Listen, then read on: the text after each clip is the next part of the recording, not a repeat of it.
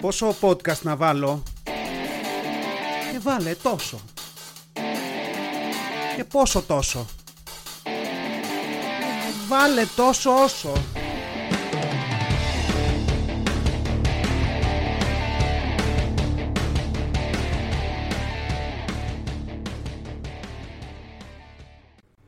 Γεια σας αγαπημένοι και αγαπημένες, τι κάνετε, είστε καλά, επεισόδιο 13, το γίνει το άφησα λίγο στην άκρη, δεν το παρατάμε, απλά να μην πολυφορεθεί, να μην το βαρεθούμε, θα ξανάρθει. Ε, επεισόδιο 13, επικίνδυνο επεισόδιο, δηλαδή είναι καντέμικο σαν νούμερο και θα μπορούσε να είναι το τελευταίο επεισόδιο αυτού του podcast για κάποιο λόγο. Τώρα χτυπάω ξύλο, ελπίζω να πάθω κάτι, ε, δεν το λέω γι' αυτό, ελπίζω να είμαι εδώ δηλαδή και για το 14. Ε, είμαι προληπτικός, δεν ξέρω εσείς είστε, έχετε με το 13 ένα θέμα και με σκάλες, να περνάτε κάτω από σκάλες και μαύρα γατιά κλπ. Είναι τρομακτικό το πόσο βαθιά ριζωμένα είναι όλα αυτά μέσα μας. Είναι τρομακτικό, δηλαδή ανεξαρτήτως μόρφωσης, ανεξαρτήτως οποιοδήποτε άλλου πράγματος που έχεις στο κεφάλι σου, δεν μπορείς να το αποτινάξεις αυτό εύκολα. Δηλαδή και προφανώς άνθρωποι είμαστε, ε, είναι πολύ λογικό. Εδώ δεν το καταφέρουν άλλοι, δηλαδή θυμάμαι μια εποχή αν θυμάμαι καλά, σε κάποια αεροπορική δεν είχε σειρά 13 καθίσματα. Στα καθισμάτων 13 σειρά δεν υπήρχε. Πήγαινε από το 12 στο 14. Και πραγματικά έμπαινες μέσα στο αεροπλάνο και σκεφτόσουν όντως τώρα. Δηλαδή, έχετε πληρώματα εδάφους, έχετε τεχνικούς, έχετε μάστορες και λοιπούς εκεί πέρα τύπους να κοιτάνε τα αεροπλάνα και να τα προσέχουν και να τα συντηρούν και, και, το, το, το, το, τελευταίο σας όριο ας πούμε και εκεί που τα ποντάρετε όλα είναι στο να μην έχετε σειρά 13, γιατί μπορεί να τα κάνουμε όλα σωστά και να είναι το αεροπλάνο, το αεροσκάφος πλήρως συντηρημένο με όλα τα ό,τι πρέπει να γίνουν, αλλά καλού κακού ας μην βάλουμε σειρά 13. Δηλαδή μπαίνει αυτό το όριο ας πούμε. Οπότε όταν μια αεροπορική που από πίσω της δουλεύουν επιστήμονες, υποτίθεται, ε, όχι υποτίθεται δουλεύουν επιστήμονες, αλλά όταν μια αεροπορική, ευχαριστώ πάρα πολύ την πυραιός γι' αυτό, ε, δέχεται ότι η ύπαρξη σειράς νούμερο 13 μπορεί να αποτελέσει οποιοδήποτε πρόβλημα, ε, κά, κάπου κάτι, κάτι έχουμε κάνει λάθος, ε. Είναι από αυτά τα πράγματα στη ζωή που είναι μέσα σου, ρε παιδί μου. Δεν, το, δεν περνάει ποτέ αυτό. Δηλαδή, ξέρεις ότι είναι μια βλακεία και μισή. Ξέρεις ότι, ας πούμε, αν δεις νεκροφόρα στο δρόμο, εγώ προσωπικά, να μιλήσω για τον εαυτό μου, ξέρω ότι εντάξει, δεν τρέχει κάτι, γιατί προφανώς θα τις δεις, γιατί προφανώς δεν μπορεί να εξαφανιστούν ή να έχουν κάποιο ωράριο κυκλοφορίας που δεν θα τις βλέπει κανείς ή δεν μπορεί να είναι καμουφλαρισμένες σαν παγωτατζίδικα. Θα ήταν πολύ άβολο να σταματήσεις κάποιο παγωτατζίδικο για να πάρεις κάποιο παγωτό και να είναι μέσα ένας πεθαμένος. Αλλά ναι, εγώ όποτε βλέπω νεκροφόρα, με αμάξι με μηχανή όταν είμαι, θα πρέπει να κουνηθώ από τη θέση μου ας πούμε. Με κίνδυνο καμιά φορά όταν είμαι με το αμάξι να τρακάρω ή να πάω το τιμόνι δεξιά-αριστερά. Δεν μπορώ να το σταματήσω αυτό, όσο και αν προσπαθώ, δεν μπορώ με τίποτα. Άρα ναι, επεισόδιο 13, ελπίζουμε για το καλύτερο, προετοιμαζόμαστε για το χειρότερο, γι' αυτό και χτυπάμε ξύλα κλπ. Και προχωράμε παρακάτω. Καλά έχει πάει μέχρι τώρα. Ε, τα στατιστικά εδώ δείχνουν ότι υπάρχει ένας σκληρός πυρήνας ε, 20-30 ατόμων που ακούνε αυτό το podcast. Τόσοι είστε. Θα μπορούσαμε να οργανώσουμε και μια βραδιά γιατί είστε λίγοι και δεν θα μου κόστιζε και πάρα πολύ να σας φέρω σε ένα χώρο και να τα πούμε τι ωραία τι καλά. Δεν έχει ξεκινήσει κάποιο fan club ακόμα, δυστυχώς. Ιδέες δίνω, αν θέλει κανείς, ε, feel free. Ε, έχουμε αυτό τον πυρήνα των ατόμων. Τα επεισόδια φτάνουν κάτι εκπληκτικά 100-150 κροάσεις, το οποίο πραγματικά τώρα πέρα από την πλάκα είναι τέλειο. Και ευχαριστώ πάρα πολύ που αντέχετε, ε, που υπομένετε, που επιμένετε και τα ακούτε. Και δεσμεύομαι να προσπαθήσω να κάνω το χειρότερο που μπορώ για να κρατηθεί η ποιότητα αυτού του podcast σε αυτό το σημείο που βρίσκεται τέλος πάντων, όποιο και αν είναι αυτό. Οδηγούσα τις προάλλες, κάπου πήγαινα με τα παιδιά και εντάξει, ο κόσμος στον δρόμο έχει τρελαθεί γενικότερα. Εγώ επειδή έχω την εμπειρία της μηχανής, ε, το οποίο σημαίνει ότι ε, έχω εκπαιδευτεί στο να περιμένω το χειρότερο από τους υπόλοιπους ε, χρήστες του οδικού μας δικτύου, οπότε έχω πάντα τα μάτια μου 14 και πραγματικά αν μπορούσα με κάποιο τρόπο να έχω μία θέση στον ουρανό του αυτοκινήτου και να είμαι έξω από το αυτοκίνητο και να το οδηγάω σε ένα τύπου post-apocalypse Mad Max σκηνικό που θα είχα την οικογένεια από κάτω με κλουβιά και, και σιδεριές γύρω γύρω και εγώ θα ήμουν από πάνω σε ένα κάθισμα στον ουρανό του αυτοκινήτου και θα οδηγούσα από εκεί θα το έκανα αν μπορούσα. Ήμασταν λοιπόν στο δρόμο και πηγαίναμε στη μεσαία λωρίδα και μας περνάει κάποιος από τα αριστερά και μπαίνει μπροστά με αυτή την. Ε, μπαίνει μπροστά μας και παραλίγο να τρακάρουμε, με αυτή τη λογική και αυτό το σκεπτικό που έχουν κάποιοι, δεν ξέρω αν τους έχετε συναντήσει στο δρόμο, ότι το αμάξι τους τελειώνει ακριβώς πίσω από τη θέση του οδηγού. Δηλαδή ότι άπαξ και περάσω κάτι, οτιδήποτε, εγώ που οδηγάω στη θέση μου, μετά έχω περάσει γενικά. Έχει περάσει όλο μου το αμάξι. Και καθόμουν και συμφιλιαζόμουν, και τα παιδιά μέσα, προφανώς με τα παιδιά μέσα δεν μπορείς και να βρήσεις τι έκανε ο Μπήξε ο Δείξε. Οπότε εκεί είναι ασκήσει ψυχραιμίας, βαθιές ανάσες, μετράς μέχρι το 10, βλέπεις ότι δεν κάνει τίποτα, φτάνεις στο 200 και ακόμα ας πούμε τα έχεις τα νεύρα. Αλλά τέλος πάντων, με αφορμή αυτό, σκεφτόμουν μια ιστορία που μου είχε συμβεί το 2004.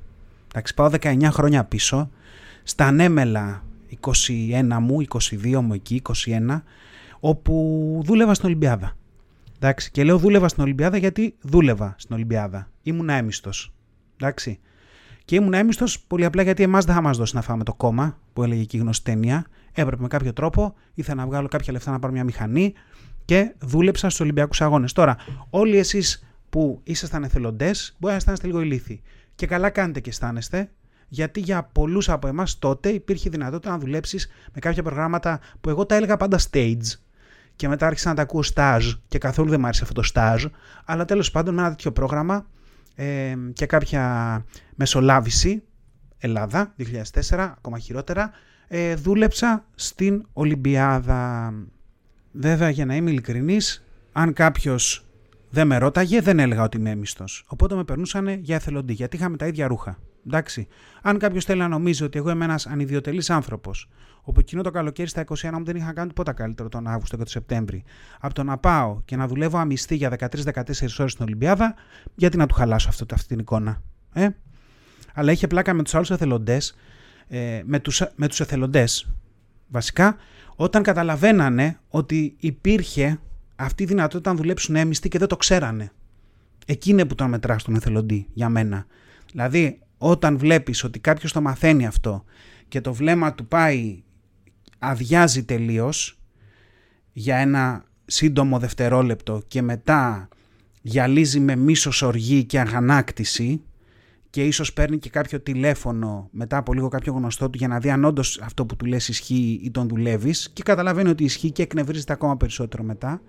Λοιπόν, ναι, έτσι τον, τον μετράς τον εθελοντισμό.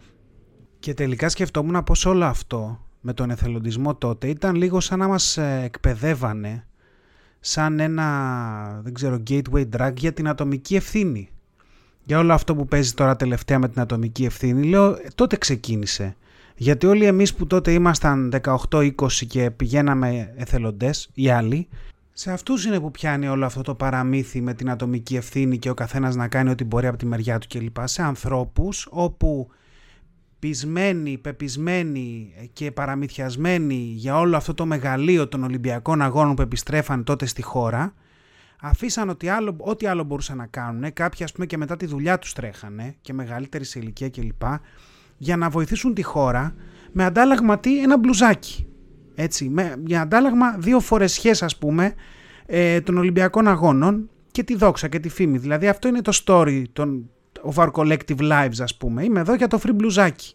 Τότε λοιπόν σε εκείνες τις πρώτες μέρες της εκπαίδευσης που περνούσαμε, γιατί είχα πάει ως έμιστος οδηγός στην Ολυμπιάδα και μας εκπαιδεύανε σε ένα κέντρο κάτω στο ελληνικό για να. Τι μας εκπαιδεύαν. Τώρα υποτίθεται ότι πήγαινες με δίπλωμα, αλλά έμπαινες και οδηγούσες σε αυτά τα αμάξια που είχαν δώσει χορηγοί. Ε, για να δεις πέντε πράγματα, να δεις καμιά διαδρομή κλπ. κλπ. Και μας έχουν βάλει σε ένα οχταθέσιο Hyundai ε, και αλλάζαμε, στην ουσία πηγαίναμε μια διαδρομή στην παραλιακή και αλλάζαμε οδηγό κάθε λίγο και λιγάκι για να δει λίγο εκπαιδευτής ότι εντάξει, δεν έχουμε πει ψέματα, ας πούμε, και ξέρουμε να οδηγάμε. By the way, εγώ εκείνη την ημέρα δεν οδήγησα. Αλλά τέλος πάντων, ναι, αυτό.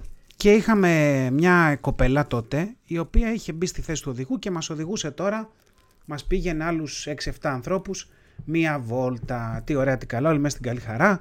Ήμασταν όλοι έμιστοι εκεί, θα πληρωθούμε θα βγάλουμε λεφτά με το στάζ κλπ. κλπ. Και κάποια στιγμή, όπως εντάξει, κάναμε το χαβαλέ μας, αλλά κοίταγα και τι γίνεται έξω. Γιατί είχα λίγο τρομοκρατηθεί που την έβλεπα που το πήγαινε λίγο το βάνο, όπως να είναι βαρκαγιαλό. Και κοιτάω έξω, ότι έχει προσπεράσει ένα αυτοκίνητο και αποφασίζει ότι με το που περνάει το κάθισμά της στο δίπλα αυτοκίνητο, το πίσω μέρος του καθίσματός της έχει περάσει το αυτοκίνητο, είναι ok γιατί πέρασε όλο το αμάξι μας και κόβει το τιμόνι και μπαίνει στην άλλη λωρίδα μπροστά από τον τύπο που ανυποψίασε τους οδηγούς στο αυτοκίνητο να πάει στη δουλειά του. Τώρα αυτό είναι οριακά OK okay κάποιες φορές και γλιτώνεται το ατύχημα αν το κάνει κάποιος με ένα συμβατικό μικρό αυτοκίνητο. Πόσο δε μάλλον με ένα βαν 9 θέσιο το οποίο έχει πίσω άλλα τρία αυτοκίνητα μήκος. Έτσι.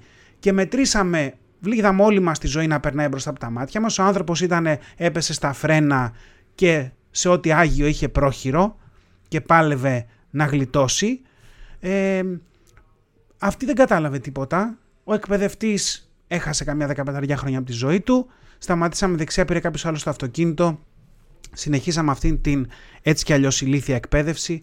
Την τελειώσαμε και πήγαμε να εξυπηρετήσουμε τους αθλητές και τις αθλήτε και τους δημοσιογράφους που ήρθαν στη χώρα μας και ψάχανε μεταφορικά μέσα για να μετακινηθούν στην πρωτεύουσα. Είχαν κάτι τέτοιους τύπους σαν και εμάς να τους πηγαίνουμε από εδώ και από εκεί. Και εγώ συγκεκριμένα για εκείνη την περίοδο κατάφερα και βρήκα έναν τρόπο κάποια στιγμή να μετατεθώ στο Ολυμπιακό χωριό Οπότε πέρασα όλο τον Αύγουστο της Ολυμπιάδας και το Σεπτέμβρη της Παραολυμπιάδας σαν οδηγό στο Ολυμπιακό χωριό και σε ένα από τα highlights της πορείας μου εκεί ε, έχω πάρει ένα, μια διαπίστευση που γενικά μου επιτρέπει να μπω που θέλω. Είχε πάνω το άπειρο, ένα σήμα που έμπαινα σε όποιο βένιο ήθελα. Προφανώς και δεν ξαναφόρεσα μόλις πήρα αυτή τη διαπίστευση, δεν ξαναφόρεσα ποτέ τα ρούχα του εθελοντή.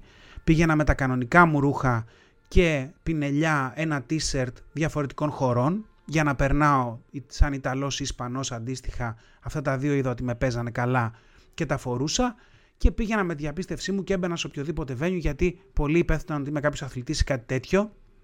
Στο highlight λοιπόν αυτής μου της ιδέας και πορείας έχω βρεθεί στο ΆΚΑ, το ποδοσφαιρικό το γήπεδο, σε μία αίθουσα να ε, μας αμπουκώνω από ένα μπουφέ που δεν είχε στηθεί προφανώς για μένα και στην πλάτη μου κάποια στιγμή να ακούω ομιλίες, να καταλαβαίνω φλάς να αστράφτουν και πράγματα και να γυρνάω και να βλέπω πάνω πίσω από τον νόμο μου την πριγκίπισσα, τη βασίλισσα Σοφία της Ισπανίας ε, να της παίρνουν μια συνέντευξη και ο Έλληνας τζαμπατζής, απατεώνας εγώ να μας αμπουκώνει ένα μπουφέ ε, και να ψάχνει μετά τρόπο να κρυφτεί και να φύγει χωρίς να τον πάρουν χαμπάρι. Αυτό ήταν ένα από τα highlights του τότε. Πολλά ακόμα έγιναν. Ε, Ολυμπιάδα 2004, Leave Your Myth in Greece. Και βέβαια εντάξει, Leave Your Myth in Greece, αλλά η αλήθεια είναι ότι όλο τον Αύγουστο, όντας οδηγός της ε, αποστολής της Ιαπωνίας, ε, το πλήρωσα όλο αυτό. Δηλαδή, ότι, ό,τι έκανα ανάποδο το λούστηκα.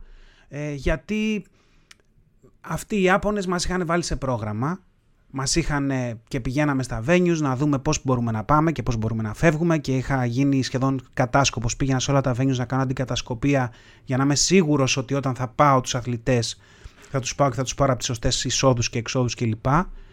Και τελευταία μέρα λοιπόν, αφού οι Ιάπωνες έχουμε φιληθεί στα βρωτά, έχουμε χαιρετηθεί, μας έχουν αφήσει κάτι σουβενίρ και τους πάμε στο αεροδρόμιο με την συμφωνία ότι εμείς μετά θα πάρουμε τα μάξια να τα γυρίσουμε στο Ολυμπιακό χωριό. Φυσικά. Βέβαια, οι Έλληνες, όλοι εμείς, πήραμε τα μάξια και κατεβήκαμε μικρολίμανο για καφέ. Προφανώς. Βέβαια, ο Ιάπωνας δεν σταμάτησε να είναι Ιάπωνας μέχρι να φύγει από την Ελλάδα και μετά. Οπότε αυτοί από το gate μας πήρανε τηλέφωνο να βεβαιωθούν ότι όντως γυρίσαμε τα μάξια στο Ολυμπιακό χωριό. Γιατί μας είχαν καταλάβει τι κόπαν είμαστε. Και βεβαίως εμείς τους είπαμε ότι είμαστε στο Ολυμπιακό χωριό και ήσυχοι κλείσαν το τηλέφωνο γιατί είναι Ιάπωνε και σε πιστεύουν και δεν πήραν να ρωτήσουν αν όντως τα πήγες. Τους έφτανε ο λόγος μας, δυστυχώς. Και γελώντας, είπαμε: Χαχαχά, κοίτα που μας πήραν και τηλέφωνο να μας ελέγξουν και συνεχίσαμε να πίνουμε το φρεντάκι μας στο μικρό λίμανο. Αυτές ήταν έτσι κάποιες ιστορίες από το μακρινό 2004 που κάποια στιγμή ίσως θα πρέπει να τις μαζέψω σε ένα επεισόδιο podcast για να, για να, για να συμπυκνωθεί όλη αυτή η βλακεία του τότε. Επισόδιο 13 και έλεγα ότι μην είναι εγκαντέμικο και εντάξει ως γνήσιος Σαββατογεννημένος δεν έλεγα τίποτα άλλο γιατί το σταμάτησα εκείνη την ημέρα και το πιάσα 10 μέρες μετά πάλι το επεισόδιο γιατί στο ενδιάμεσο κάτι έπαθα και διαλύθηκα.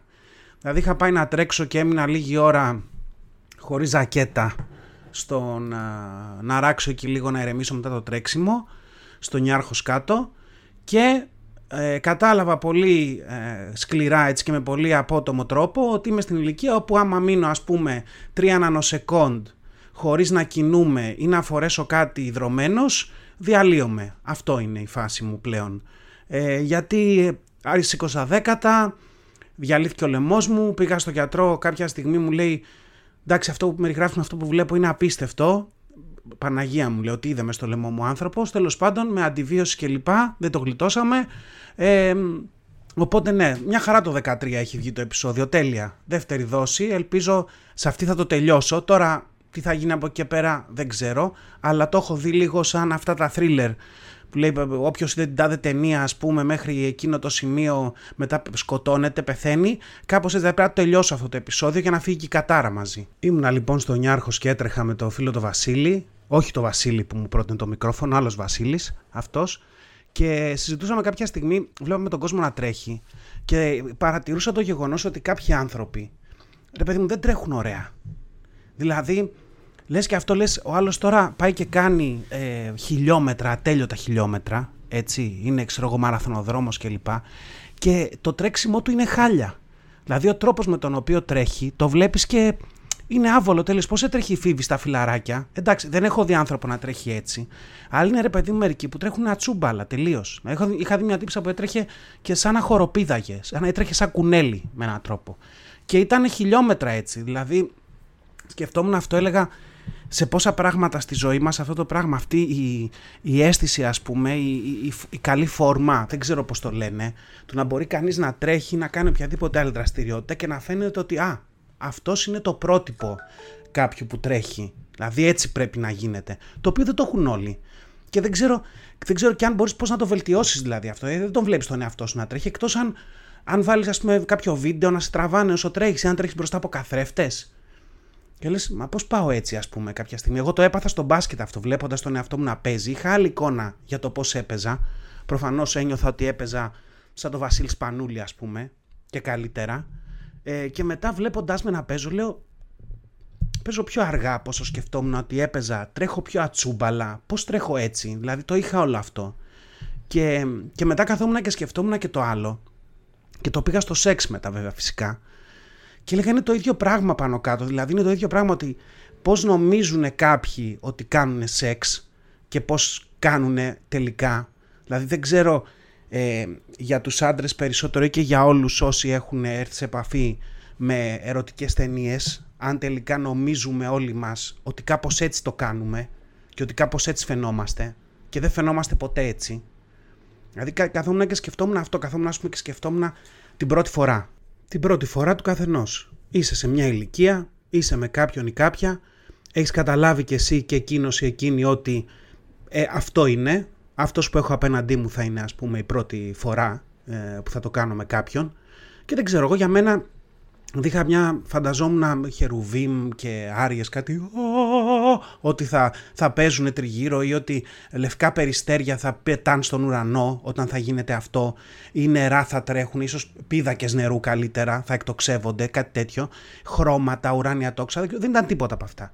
Ήταν ένα ε, ταξίδι δύο λεπτών, άβολο, ε, ντροπής και κόμπλεξ και τι κάνω εγώ εδώ τώρα, που περιμένεις απλά να τελειώσει το ταξίδι, γιατί κανένας από τους δύο μπορεί να μην τελειώσει στο τέλος, ε, για να πας παρακάτω. Δηλαδή να φύγει αυτή η πρώτη φορά και ίσως να αρχίσεις να βελτιώνεις μια κατάσταση από την επόμενη. Εντάξει, δηλαδή κάπως έτσι ήταν για μένα. Και κάπως έτσι νομίζω ήταν για τους περισσότερους. Τώρα δεν ξέρω αν εδώ έχουμε ένα κοινό το οποίο είναι οι μαμιάδες γειτονιάς. Ζητώ συγγνώμη αν σας ε, ζαλίζω με τα προβλήματα ενός άνθρωπου που δεν μπορείτε να τα καταλάβετε. Αλλά νομίζω κάπως έτσι ήταν για τους περισσότερους. Τώρα βέβαια, απ' την άλλη, σίγουρα θα υπάρχουν και κάποιοι άνθρωποι. Δεν ξέρω αν αυτό είναι γονιδιακό, αν περνάει κάπως από το DNA. Δηλαδή, αν έχεις κάποιο ε, παππού σπαλιάρα που έχει πάρει τη μισή Αθήνα για κάποιο, με κάποιο τρόπο και εσύ έχεις γεννηθεί με ένα γονίδιο το οποίο σου επιτρέπει να κάνεις ας πούμε γλυκό έρωτα αβίαστα χωρίς καν να το σκέφτεσαι δηλαδή που η πρώτη σου φορά ήταν σαν καλλιτεχνικό πατινάζ και το μόνο που έλειπε ήταν ο Κοστάλας από κάτω να κάνει το σχολιασμό φαντάζομαι ότι θα υπήρχαν και τα ζευγάρια αυτά τα οποία η πρώτη τους φορά θα ήταν σαν μια ερωτική ταινία, αισθησιακή ταινία που δεν χρειάστηκε ποτέ σκηνοθέτη.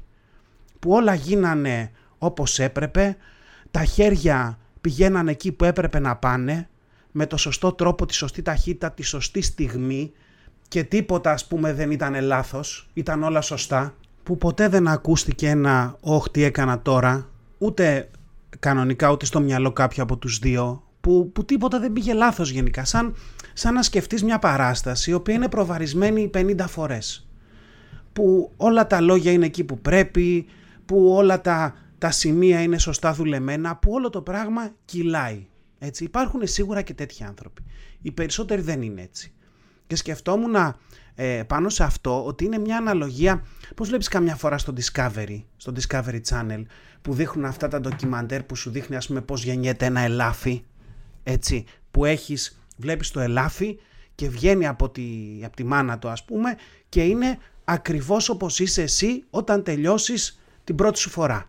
Δηλαδή είναι καλυμμένο με κάποιες, κάποια ιδιαστικά πράγματα, ιδιάζει το ίδιο για τον εαυτό του, ε, προσπαθεί να περπατήσει με τα δυσκολίας, στέκεται, δεν στέκεται, ε, σηκώνεται, πέφτει, είναι σε μια φάση τι έκανα τώρα, προσπαθεί να ανακτήσει μια, μια δηλαδή σαν εσένα προσπαθείς να ανακτήσεις μια χαμένη αξιοπρέπεια, ίσως που δεν την είχες και ποτέ η αλήθεια, ένα τέλος πάντων, προσπαθεί να σταθείς στον κόσμο, να υπάρξει και είναι όλο αυτό το αδέξιο και άβολο πράγμα που συμβαίνει. Τώρα, υπάρχουν ελάφια που βγήκανε από το αυτό της μάνας τους και ήταν έτοιμα μπάμπι ας πούμε. Μπορεί και να υπάρχουν. Δηλαδή χτενισμένα ωραία καμία λίγδα έτοιμα να τρέξουν, να ξεφύγουν από μια τίγρη που θα τα κυνηγούσε ας πούμε. Που να βάζει το ελάφι εδώ, είμαι εκεί, είμαι που δεν με πιάσει και η τίγρης όντως δεν το πιάνει ποτέ και δεν το τρώει. Είναι ένα ελάφι το οποίο βγήκε έτοιμο. Βγήκε ζυγισμένο, στοιχισμένο, τα πάντα όλα, ε, έτοιμο να, να, να επιβιώσει και το έκανε με τη, με τη μεγαλύτερη δυνατή χάρη και τον καλύτερο δυνατό τρόπο. Αυτά τα ελάφια είναι όλοι αυτοί οι οποίοι μπορούν να κάνουν γλυκό έρωτα by default, είναι το default setting, έχουν ενεργοποιημένο όλο αυτό το πακέτο από πριν.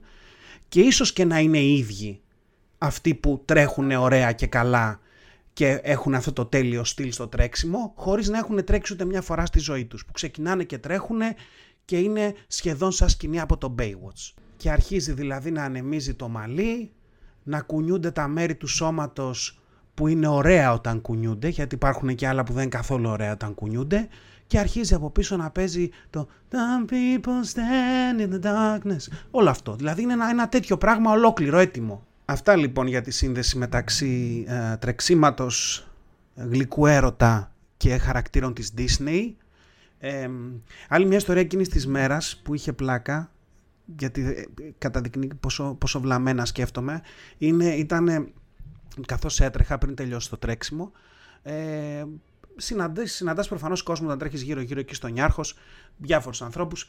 Για μένα είναι πάντα αυτό το άβολο όταν πλησιάζω κάποιον και τρέχω πιο γρήγορα από αυτόν. Λειτουργώ λίγο όπως λειτουργώ με το αμάξι και περισσότερο με τη μηχανή. Με τη μηχανή όταν οδηγάς, και θες να προσπεράσεις ένα αυτοκίνητο για παράδειγμα, επειδή είναι ένας μεγάλος όγκος και αβέβαιος και δεν ξέρεις ποτέ τι θα γίνει, ε, δεν τον προσπερνάς σιγά σιγά σιγά. Συνήθως ανοίγεις λίγο τον γκάζι παραπάνω, κάνεις μια έτσι προσπερνάς, μπαίνεις πάλι δεξιά ε, για να έχεις το κεφάλι σου ήσυχο. Κάποιοι ίσως και με το αμάξι να το κάνετε έτσι.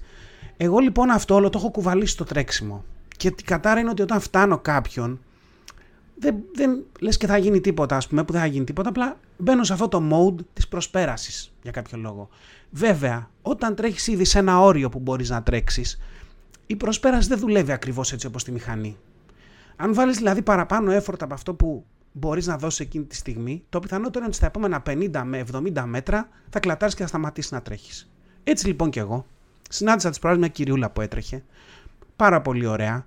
Ήπουλη θα έλεγα, διότι είναι μια κυρία από αυτές που φόραγε μια μπλούζα μαραθωνίου δεν φαινόταν όμως, ήταν και κάποια ηλικία η γυναίκα, δεν ήταν μικρή, κοντά στα 60. Είχε και ένα μαλλικό μοτηρίου. Δεν πήγαινε και τρομερά γρήγορα βέβαια, αλλά δεν πήγαινε και πολύ πιο αργά από μένα. Και σε πιάνει όλο αυτό της προσπέρασης και όλο αυτό της μηχανής και λέω θα την περάσω. Και όπως την περνάω, συνειδητοποιώ περνώντας την ότι χρειάζομαι ακόμα περισσότερη προσπάθεια τώρα για να περισσώσω ό,τι έχει μείνει από την αξιοπρέπειά μου γιατί δεν μπορείς να προσπαθήσει να τον περάσεις τον άλλο και μετά να πεις: Εντάξει, δεν το έχω καλύτερα, ας κάτσω πίσω. Δεν λειτουργεί έτσι το δικό μου το κεφάλι, ποτέ. Οπότε δίνω κι άλλο, την περνάω, ηρεμώ λιγάκι, κοιτάω πάνω από τον ώμο μου, τη βλέπω ότι συνεχίζει να είναι κοντά. Λέω τώρα αυτή είναι η μέγιστη ξεφτύλα, αν αυτή σε πιάσει και σε ξαναπεράσει. Και βάζω και βάζω και βάζω προσπάθεια. Μετά από καμιά 300 μέτρα τόσο άντεξα, ευτυχώς είχα φτάσει στα 5 χιλιόμετρα, σταμάτησα να τρέχω, κόντεψα να ψοφήσω Και η πλάκα είναι ότι εκεί που χαράξει και κάνω καμιά διάταση και προσπαθώ να μαζέψω την ανάσα μου και τον εαυτό μου ολόκληρο, η τύψα περνάει δίπλα μου συνεχίζοντας να τρέχει μετά από κάνα δεκάλεπτο τέταρτο. Θα σου λέω ότι πάλευες να με περάσεις. Κοίτα, εγώ ακόμα τρέχω. Πιθανά έτρεχα και πριν να ξεκινήσεις εσύ να τρέχεις. Νουμπά. Και έτσι είναι μια πολύ ωραία, ένα πολύ ωραίο reality check ε, για τον Γκάγκουρα που αντιμετωπίζει το τρέξιμο λες και είναι παπάκια στον μπουρνάζι που κάνουν κόντρες. Λοιπόν, αυτό ήταν, αυτή ήταν η ιστορία και πολλά τέτοια βέβαια κάθε φορά που πάω για τρέξιμο παθαίνω. Ε, αυτά για σήμερα. Το επεισόδιο 13 τέλος έφυγε. Δηλαδή τώρα αν δεν πέσει κάτι στο κεφάλι μου μέχρι να πατήσω το stop για την ηχογράφηση όλα καλά τα καταφέραμε. Ε, επεισόδιο 14 ελπίζω σύντομα να είμαστε καλά. Ευχαριστώ που είστε εδώ, που είστε εδώ για 13 επεισόδια και τα ξαναλέμε σε μια εβδομάδα. Φιλιά! Ήταν ένα podcast τόσο όσο. Μέχρι να τα ξαναπούμε, να γκρινιάζετε λιγότερο, να γελάτε περισσότερο και να περνάτε όμορφα. Κάπου εδώ είχα βάλει ένα πάρτε φροντίδα εκ του αγγλικού take care και οι φίλοι μου μου είπαν ότι ήταν πολύ cringe και το έβγαλα. Ή μήπως όχι. Φιλιά πολλά.